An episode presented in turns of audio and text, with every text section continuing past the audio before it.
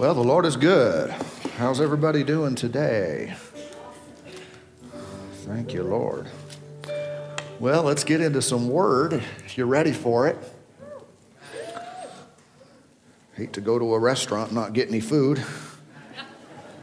Don't want to come to church and not get your faith fed, right? So we've got some food today. Amen.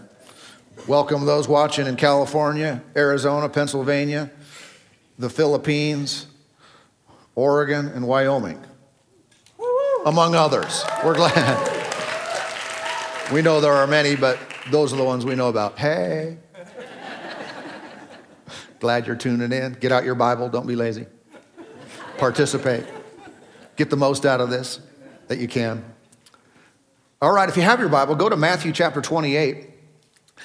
Matthew 28. If you're new with us, don't know what Matthew is or 28 is, then find it if you can. Use your phone. If not, listen the best you can, and God will speak to you today. I'm in a series, been teaching for a while, a series called In Control. In control. We need to know who's in charge. Amen. Not only who's in charge, I mean, there's a position. Of course, the Lord's on the throne, and we willingly yield and submit to him, but who controls what happens in our lives? And you find that some of that is God's part, and some of it's our part. All right, it's not all God. Some of it is directly connected to what we do with what he has given us, how we respond to what he says. And so at the end, how many know no matter what happens, good or bad, we're not blaming the Lord. We're giving him the credit for every good thing, but the Lord is sending you no evil.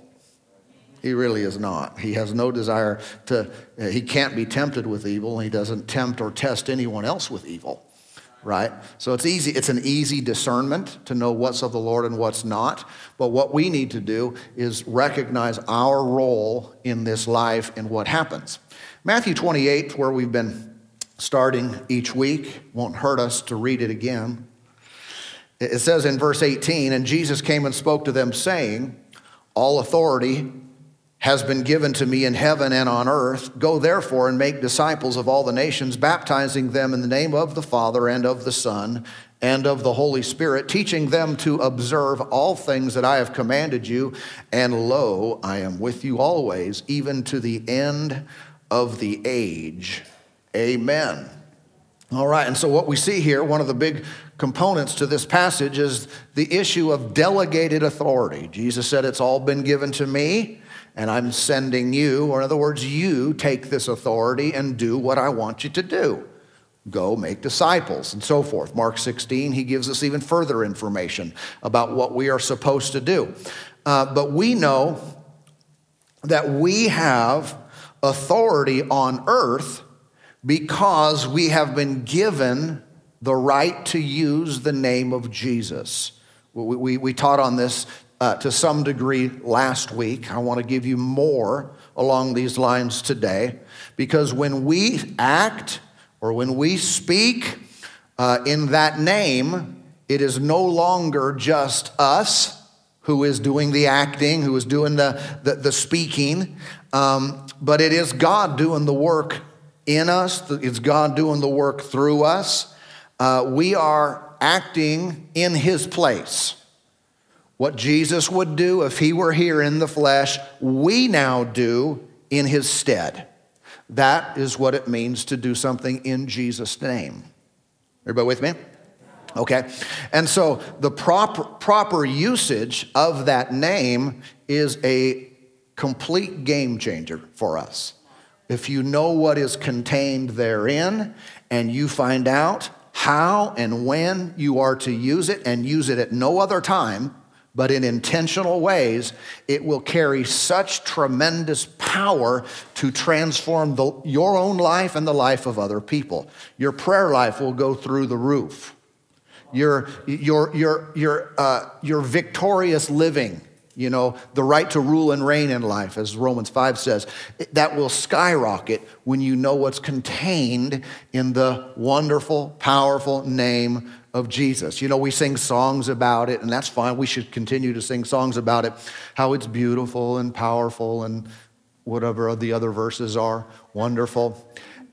It's all true, But how many know that's not just designed to promote an emotional response within us and, the name of Jesus. More than that, that's okay. I don't mean there's anything wrong with an emotional feeling about the Lord, but more than that, we understand what's being really communicated. And by the end of my teaching today, I think you'll be empowered even on a greater level. Whenever you say that name, there'll be a weightiness to it. Amen. There'll be some heavy, like here we go. And so let's get into this little bit further, because again, when we use it right, great things happen. Now, one word that's used in 2 Corinthians 5 about us is the word ambassador. Okay, here's what it says. 2 Corinthians 5:20. Now then, we are ambassadors for Christ, as though God were pleading through us. We implore you on Christ's behalf, be reconciled to God. Okay, think about it for a moment that we, meaning anyone who's saved, that you are an ambassador of God. Okay, now we understand that because we have ambassadors from our country that live in other lands, other countries, other nations have ambassadors that live in our land. They have, we have these shared embassy agreements and so forth. When someone is an ambassador, they are a representative. They are carrying the wishes of their home country. They are not there for their own benefit per se. They're not there for establishing their own wishes, but they are carrying the agenda, the policies, the principles of the ones who sent them. We understand how that works, okay? This is likewise true for a believer today. We are not here carrying our own message. It is not our purpose to say, okay, we've got this powerful name, I'm representing the Lord, so I can do whatever I want. That's not the attitude we're to have with this, is we are here to carry out the desires of our Father, or the King from the kingdom that which we represent. We're here to communicate what he's saying. We're here to bring his wishes to pass in this land, because we are here. If you're a believer now, you're a foreigner in this land. Okay, we are citizens of heaven, and our time on earth is temporary. We are passing through. Amen. So don't dig your roots too deep. Amen. I know they're natural countries we're a part of. We in the United States of America, we're thankful for that and everything, but that's all temporary. You're not. I mean, don't take this in any disrespect whatsoever, because I don't mean it that way, but at your mansion in heaven, there will not be an American flag flying out front. And you can have one here, that's great, but there it won't be. The thing that we're a part of is much bigger than that. Amen. It's God's eternal kingdom. And our spiritual foundation of our lives, again, we are here bringing his message, and the language in this verse is awesome. It's powerful. It says, we're ambassadors for Christ as though God were pleading through us. He says, we implore you, be reconciled to God. Okay, that speaks to me great urgency, intensity. It's why, the way we do things around here with our salvation at the end of the service, I can't do a 30-second, hey, anybody want to receive Jesus? Okay, let's go home then. I can't do that and say that God was imploring people through me. I have to give it a little more and say, Lord, your heart, let it be my heart. Let's give some intensity to this, because this is eternity we're talking about, and it is God pleading through us. You know how I say sometimes we don't twist anyone's arm and we won't make anyone do anything. That's just because we can't, but we really want to. I really would like to twist some arms. I'd really like to say, it's like, I don't know if you've ever heard Jim Hockaday talk about when he was a kid, he just got real fired up for the Lord, and he had something working in his life already as a young kid. He said he would get his friends and neighbor kids and stuff in his garage and lock them in so he could preach Jesus to them. and then sometimes he'd hold them down. He'd physically restrain them. In essence, you're going to get saved whether you like it or not. Now, we know it doesn't work that way, but when you have an urgency of God, it's like God is in me, making me do this. It feels like he's compelling me. It's like God is speaking through me. That's the way it's supposed to be. That's what it means to be an ambassador. I'm carrying this message, and it is my job, my responsibility to get it out there. So it's not like a take it or leave it. It's, come on, you guys. Amen. So our job then is to fill our heart with his message and then speak. That's when we speak in his name. And when you're ambassador, the cool thing about that is we're backed by heaven. It's heaven's protection. It's heaven's resources. We are financed by our home country, not the country we live in. Yeah, if you've ever seen some of the U.S. embassies or have seen pictures of U.S. embassies around the world, sometimes you'll find that they are much nicer than the community they're surrounded by. It's like you go up to the fence, the gate, the wall, whatever, and inside of there, it's like, wow, this place is super nice. Why is that? Why is it better than what's around it? Because it's not influenced by the country it's in. It's influenced by the country it was sent from.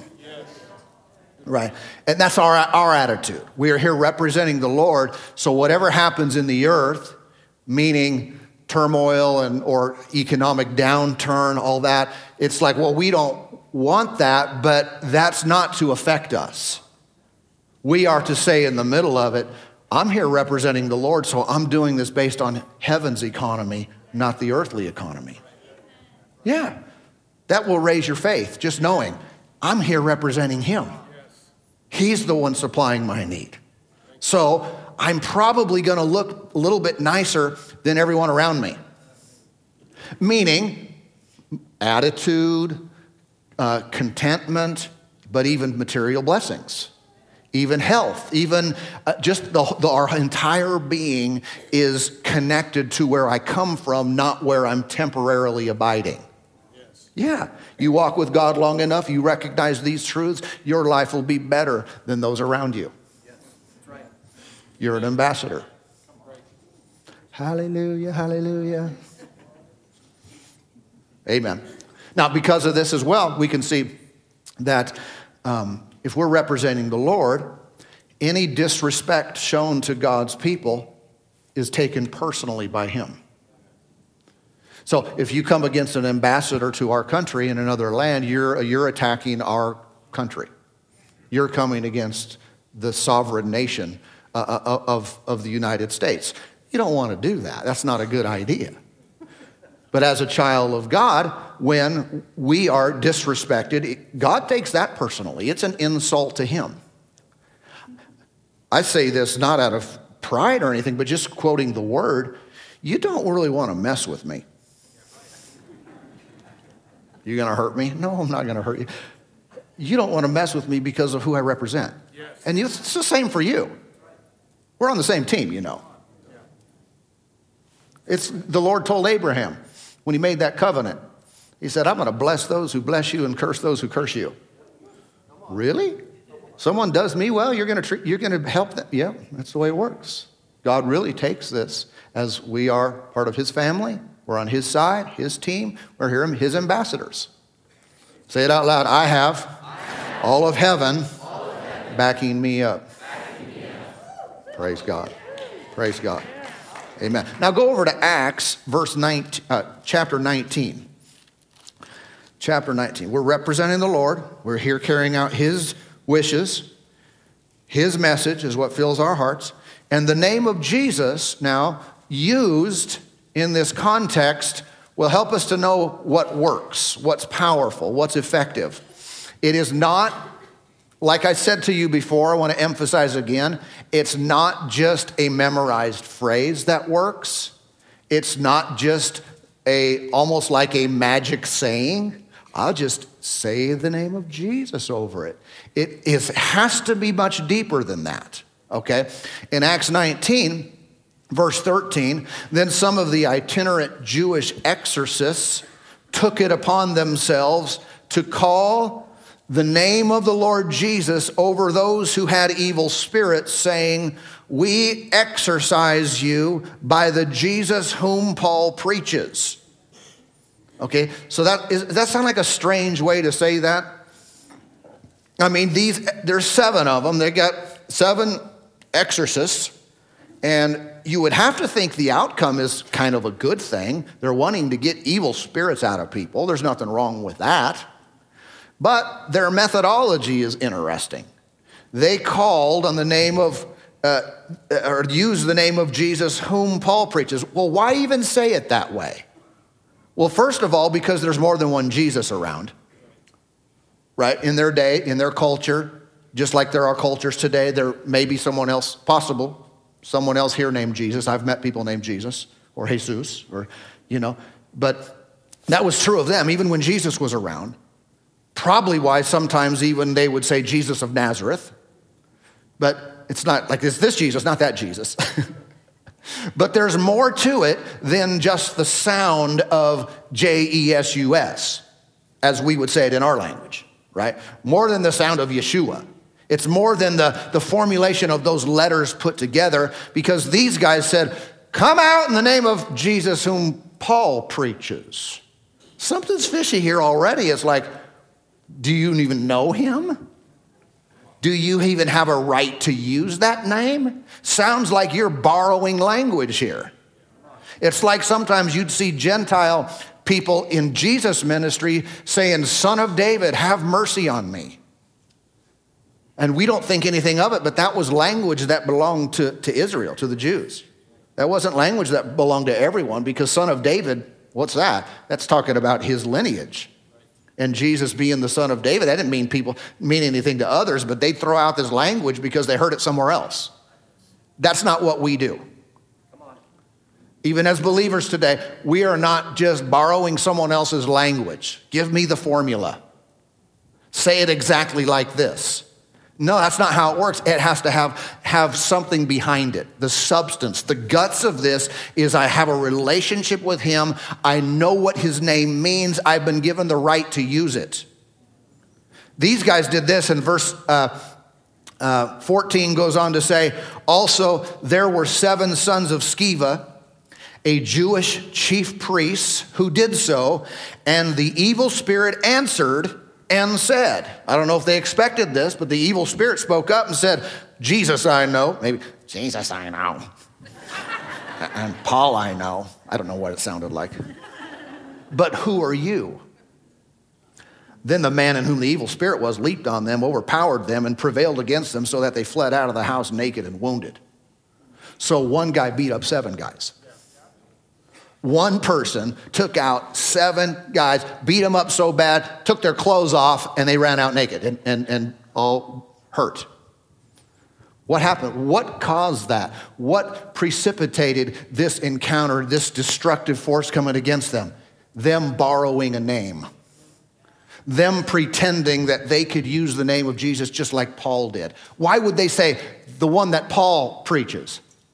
Obviously, they either saw or they had heard testimonies of Paul casting spirits out in Jesus' name. And they heard that works. That causes demons to freak out and to flee. So let's do the same thing. Now, I'm for this manner of thinking.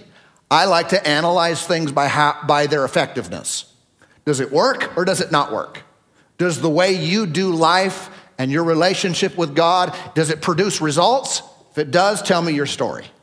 Tell me what you say. Tell me how you pray. Tell me what you believe. Tell me what scriptures you use. That's a method. That's a prescription for success. At the same time, I learn from people who don't look, who it doesn't work for. If someone said, I've been standing on this and I'm still sick, I'm listening. Or I've been praying this way and I haven't seen any change, I'm listening. So what are you listening for? To find out what doesn't work. I want to hear from you what you're doing that's not producing results, so we can analyze it, compare it to the Word of God, and say, here's the adjustment that needs to be made for the outcome. So they saw Paul was getting success with this. Let's try it. But they missed the component. They said it mostly right, but they missed the inward relationship. They missed the revelation of what his name means and what it contains, and they thought it was just about saying it. It's not. It's about something much deeper, about something inward. And evil spirits, this is interesting from this passage, they know who you are if you know who you are. But if you don't know who you are, they don't know who you are. In other words, if you have no either right to use the name or any substance or revelation about the name, they don't give a rip about you because you're not a threat. In fact, you're just a target. They say, hey, let's go beat some people up. Who should we pick on? Well, let's get these 7 guys who've been throwing around this name and they don't have a clue what it means. We can mess them up all day long. So I don't want to be mess-uppable. I don't want to be a target. I need to say, well, if I know this, then if I really understand what we're talking about, then demons know who I am. I'd rather stay anonymous. No, you'd only rather stay anonymous if you're afraid of them. If you're afraid of them, you don't know what this means. You don't know the power in the name. Once you know the power, you know you have the right to use it. You could say all day long, bring it on. I don't care. What, they're going to attack me? I'm so scared. What? When you know what's contained in the name and the power you have to use it, you can be in the throne of your Father instantly and get prayers answered. You can speak with authority and command demons to flee, and they will. They have no choice. But it works from those who know. It works for those who know what they have, they know who they are, they know what's contained in the name. Okay, so we'll say, well, what is contained in the name? Let me tell you. Let me give you a little more substance, a little more guts, if you will, to say in the name of Jesus, knowing that it's not the sound of Jesus. It's what you know about that, whom you're referring to, what you're speaking of when you say it. Now, when Jesus was on earth, he lived, we believe, about 33 and a half years. The last three and a half years was ministry. Before that, he's carpentering and doing all that kind of stuff. Then he did ministry. And in his ministry, then, after he was filled with the Spirit, he would speak to fevers and they would leave. He'd calm storms, they would leave. He would cast out demons and they would flee. They would cry out and people were set free right and left. He obviously had authority. Why did he have authority? He had it because he was the last Adam. Adam originally had it, gave it up through the fall, but then Jesus came into the earth, not in the bloodline of Adam from an inheritance of the sin nature standpoint. That's where God bypassed Joseph, his natural father, and God put the seed inside of Mary. So Jesus came through without a sin nature.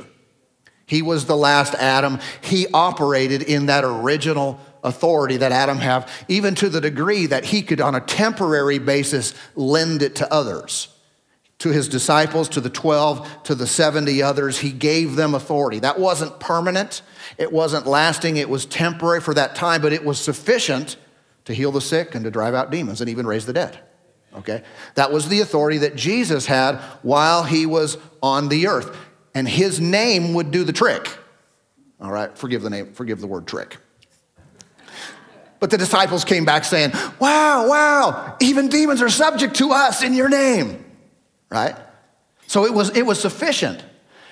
But later, his name took on a much greater significance than it did during that time. It meant much more, and it was permanent. And this is because of one event called the resurrection. At the resurrection, everything changed and got magnified times eternity. And his name, it was sufficient in his earthly ministry, but now the name that's given to us, even though the sound of it is the same, the substance behind the sound is magnified greatly. Let me read several verses to you. You don't have to turn to them. Just listen so I can somewhat quickly share this principle. about this. Romans 1:4, speaking about Jesus, it says, and declared to be the Son of God with power, according to the Spirit of holiness, by the resurrection from the dead.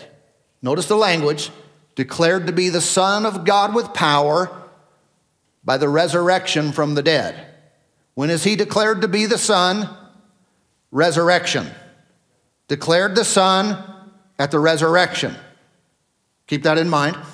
Acts 13:33, God has fulfilled this for us, their children, in that he has raised up Jesus. What's that? Resurrection. As it also is written in the second psalm, you are my son, today I have begotten you. When was he begotten? At the resurrection. So this begotten is not the same as begotten in Bethlehem. Begotten meaning born. When Jesus was born in Bethlehem, he was the only begotten son. When he was raised from the dead, he is, in that context, called begotten. He was begotten of God at the resurrection.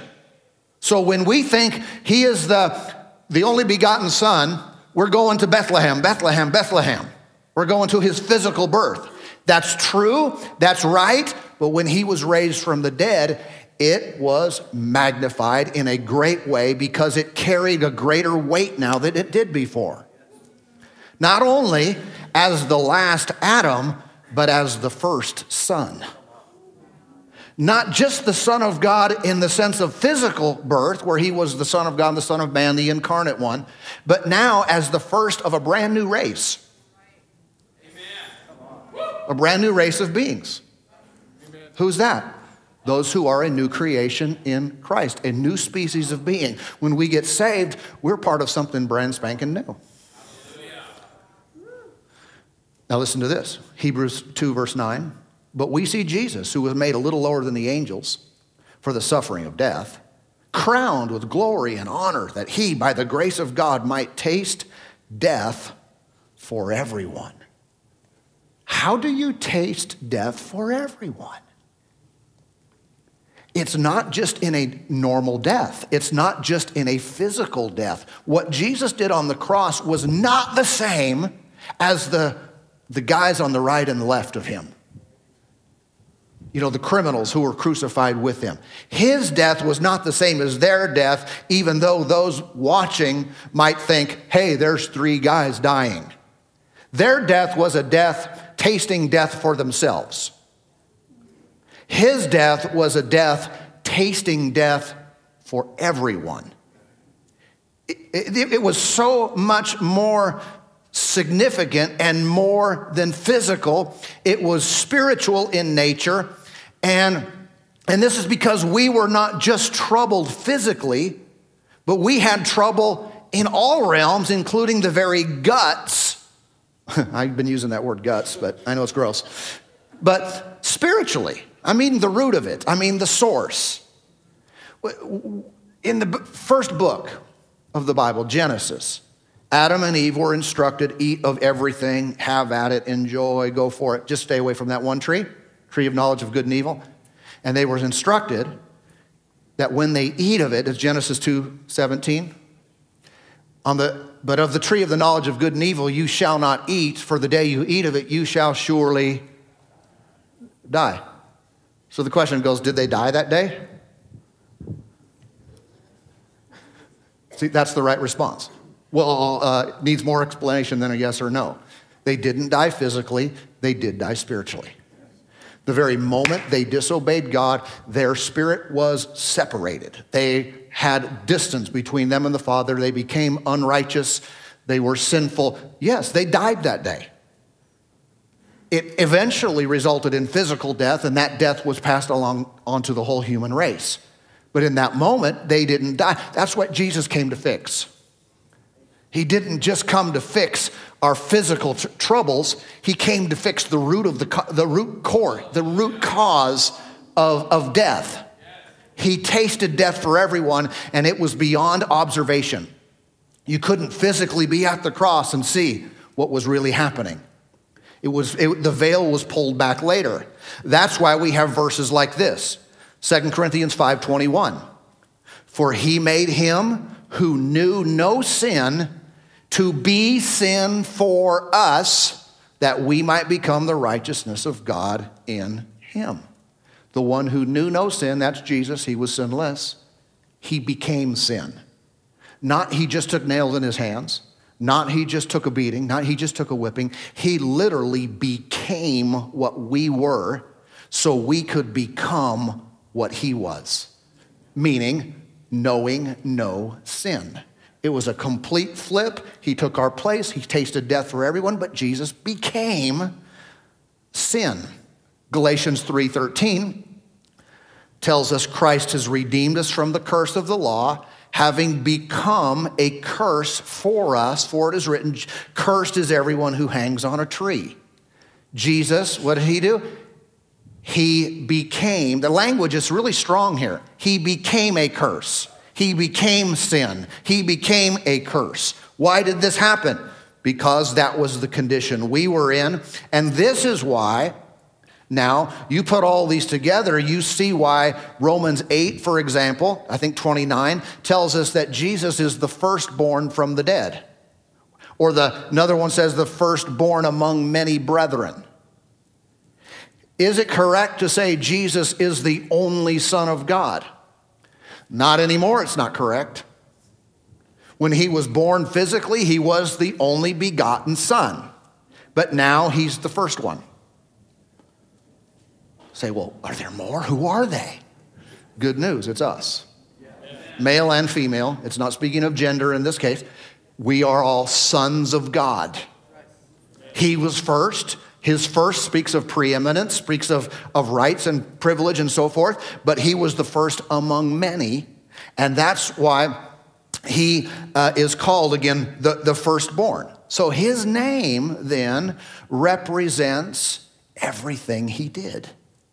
When I say the name of Jesus, I am saying, with the knowledge of all what all this represents, I have a mouthful. It's like, I don't know if my mouth is large enough to say this. This contains all the redemptive work of Jesus. It contains everything he did. Now listen to Philippians 2 and verse 9. Therefore, maybe you want to turn there if you have time. Philippians 2:9. Therefore, God also has highly exalted him and given him the name which is above every name. When did he get that name? God has highly exalted him. This is at the resurrection. He was given a new name. Which name was it? Well, the same one he had before, but different. It used to be Jesus, but now it's like Jesus. It used to represent a certain thing, and now it is that times eternity. Like I said, now it is Jesus, and it contains within it his death, his taking our place, the curse. It contains all sin being put on him, and him defeating all of it on our behalf when he came out of the grave, and he was the first among many. Now when we use that name, guess what happens in the ranks of hell? It's called nightmares. When a person knows who they are, what they have, that they have a right to use the name of Jesus and what is contained therein, you send shockwaves throughout the regions of the damned. You send shockwaves throughout those who are trying to kill, steal, and destroy God's people. Because when you know, they know that you know. When you know, your words carry weight in the spirit. You're not a parrot. You're not having just learned the phrase. You're not just borrowing someone else's terms. You're not just saying, oh yeah, Paul, the one that Paul uses, that Jesus. No, you're saying, this is the one I know. This is the one I love. This is the one who saved me. This is the one who bore my place on the cross. And I'm saying it, ready? In Jesus' name. Oh, now you carry power in your very mouth. And you are God's authorized representative to carry out his will. And when you say it, it's the same as when Jesus were here and he would just cast things out. You're taking his place. Woo. Verse 10, And that at the name of Jesus, every knee should bow, of those in heaven, those on earth, those under the earth, that every tongue should confess that Jesus Christ is Lord, to the glory of God the Father. Amen.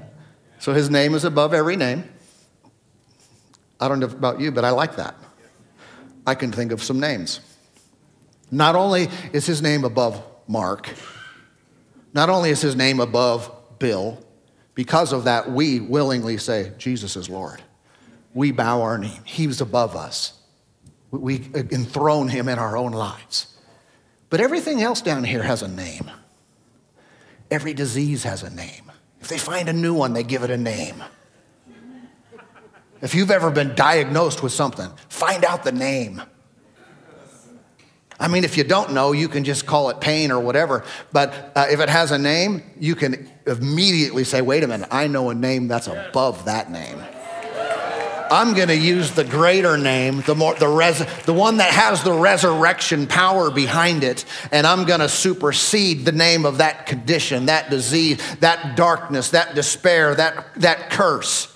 I'm going to use the name of Jesus over it, and it's going to bow. It's going to be forced to bow. Amen. Let alone any demon from hell. Amen. You don't always have to know their name. Jesus didn't always know the name of the demon. Sometimes it's just demon. Sometimes it's just Satan. Sometimes it's that kind of stuff. And it doesn't matter. But because the name of Jesus is above all of it. Hallelujah, hallelujah. And so anything, poverty, sickness, depression, demons, they're all subject to that name. Amen. You telling me some demon from hell is more powerful than Jesus? You telling me some cancer is more powerful than the resurrected Christ? Not a chance. And we've been given the right to use the name. Amen. We're told to use it, so know what's in it. Know what's contained therein. Know that when you speak, the whole backstory comes into play.